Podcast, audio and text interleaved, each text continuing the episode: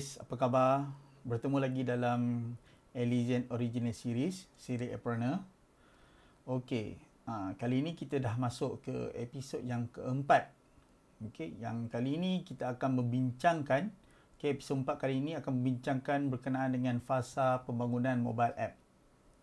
Okey, uh, apa itu fasa pembangunan mobile app? Okey, fasa pembangunan mobile app ni adalah proses yang perlu kita lalui untuk kita menghasilkan aplikasi mobile. Okay. So um, dalam pembangunan aplikasi mobile ni kita perlu lalui pelbagai proses lah untuk kita nak menghasilkan satu app yang begitu bagus dan juga boleh digunakan oleh uh, ramai pengguna sama ada di Android ataupun di iOS. Okay. Uh, fasa ini uh, tak semestinya perlu di wajib diikuti oleh semua orang. Namun uh, kebanyakan ataupun standard uh, syarikat ataupun pembangun aplikasi mobile akan melalui fasa inilah supaya mereka dapat menghasilkan aplikasi yang berkualiti dan juga aplikasi yang kata uh, mengikut standard yang di, di yang diguna pakai okey oleh kebanyakan okey pembangun aplikasi yang lain. Okey Ha, kenapa uh, fasa penggunaan mobile app ni perlu dilalui ataupun diikuti oleh uh, kebanyakan pembangun aplikasi? Okay. Salah satu sebab dia ada uh, dia ada empat sebab. Okay. Uh, sebab yang pertama supaya kita uh, pembinaan mobile apps ni dapat dihasilkan oleh uh, apps developer tersebut. Okay. Uh, yang kedua uh, mereka perlu ikuti uh, gerak kerja yang betul lah. Okay, supaya aplikasi ini boleh uh, mengikut proses ataupun prosedur yang betul. Okay, um, kemudian yang ketiga, uh, fasa ini perlu dilalui supaya uh, pembangun aplikasi ini mempunyai perancangan yang tersusun dan efisien dalam membangunkan aplikasi ini. Okay, uh, dan yang keempat, uh, aplikasi ini uh, perlu mengikuti fasa supaya dia dapat mengikuti target dan juga timeline yang ditetapkan uh, dan juga tempoh masa yang diperlukan untuk menyiapkan mobile apps ni. Okay. So, apakah fasa-fasa yang perlu dilalui oleh pembangun aplikasi mobile? Okay. Uh, terdapat uh, lebih kurang lima fasa. Okay terdapat lima fasa tetapi kali ini saya akan uh, terangkan dalam tiga fasa dahulu untuk episod kali ini. Okay.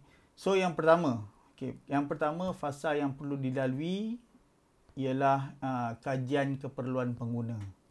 Okay. Um, setiap mobile apps tu memerlukan kajian oleh uh, pembangun mobile apps ni perlu tahu apa yang pengguna perlukan dalam sesuatu mobile apps tu. Ha. Dan untuk siapa mobile apps tu dibangunkan? Adakah untuk customer? Adakah untuk internal user? Ataupun uh, pengguna-pengguna yang lain lah. Ha. Okay. Dan apa tujuan app tersebut? Adakah untuk uh, online shopping? Adakah untuk registration? Adakah untuk social media dan sebagainya? Uh, dan juga bila kita dah tahu apa kajian keperluan pengguna ni dan juga fungsi-fungsi app yang kita perlu sediakan dalam mobile app tersebut kita dapat uh, memberi satu jangka masa uh, yang kita perlukan untuk uh, membangunkan aplikasi uh, mobile lah. Okey so itu merupakan fasa yang pertama. Okey kajian keperluan pengguna. Okey fasa yang kedua. Okey fasa yang kedua dalam pembangunan mobile apps ni adalah kita perlukan uh, pembangunan wireframe. Okey dan juga mockup prototype.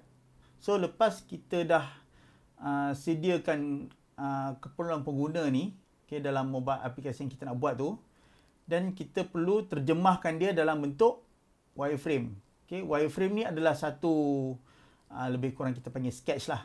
Okay, uh, dia lebih kurang macam uh, kata lakaran, okay, lakaran asas uh, sebelum kita menyiapkan uh, membuat mobile aplikasi tersebut. Okey. Uh, lakaran ni taklah terlalu uh, terlalu perfect ataupun terlalu lengkap yang mana bila orang nampak betul-betul. Uh, dia adalah hanya uh, hanya sekadar untuk uh, memberi gambaran lah, gambaran awal macam mana app tu akan berfungsi. Uh, so biasanya wireframe ni kita kita buat dalam uh, contengan kertas ataupun kita gunakan uh, software Uh, dia lebih kurang macam bentuk kotak-kotak dan ada button, ada form, ada gambar-gambar. Dia tak perlu gambar, dia just just uh, kalau gambar tu kita just buat dalam X je uh, dan kita perlukan orang kata navigasi lah daripada satu screen ke screen yang lain. Uh, so bi- bila dah ada satu gambaran lakaran uh, wireframe uh, mobile app tersebut uh, pengguna ataupun um, orang yang bakal menggunakan app tersebut dapat uh, kata boleh bayangkanlah macam mana apps tu nanti bila dah ada yang betul-betul yang mereka akan gunakan nanti. Okay. Uh, setelah kita dah buat lakaran ataupun wireframe ni, baru kita translate kepada mockup. Okay, mockup ni dia agak uh, dia, dia uh, gambar dia punya penghasilan dia tu agak advance sikit daripada wireframe yang mana bila kita hasilkan mockup ni dia seolah-olah seperti uh, mobile apps yang sebenar okey namun dia hanyalah sekadar design ataupun uh, graphic design uh, yang kata lebih berkualiti lah daripada wireframe. Uh, wireframe ni dia agak uh, lebih pada lakaran sebab uh, kita nak hasilkan dengan cepat okey lakaran tersebut Namun mockup ni dia punya density dia adalah uh, kita panggil high fidelity. High fidelity ni adalah lebih kurang macam uh, gambaran sebenar sebelum mobile apps tu dihasilkan. Okay. Biasanya uh, mockup ni dihasilkan dengan menggunakan uh, software yang seperti, uh, seperti Adobe, Adobe XD okay, ataupun Adobe Illustrator uh, dan Figma sketch dan sebagainya. Uh, so uh, mockup ni lebih uh, mesra pengguna okay, dan juga uh, dia mirip kepada mobile apps yang sebenar. Okay.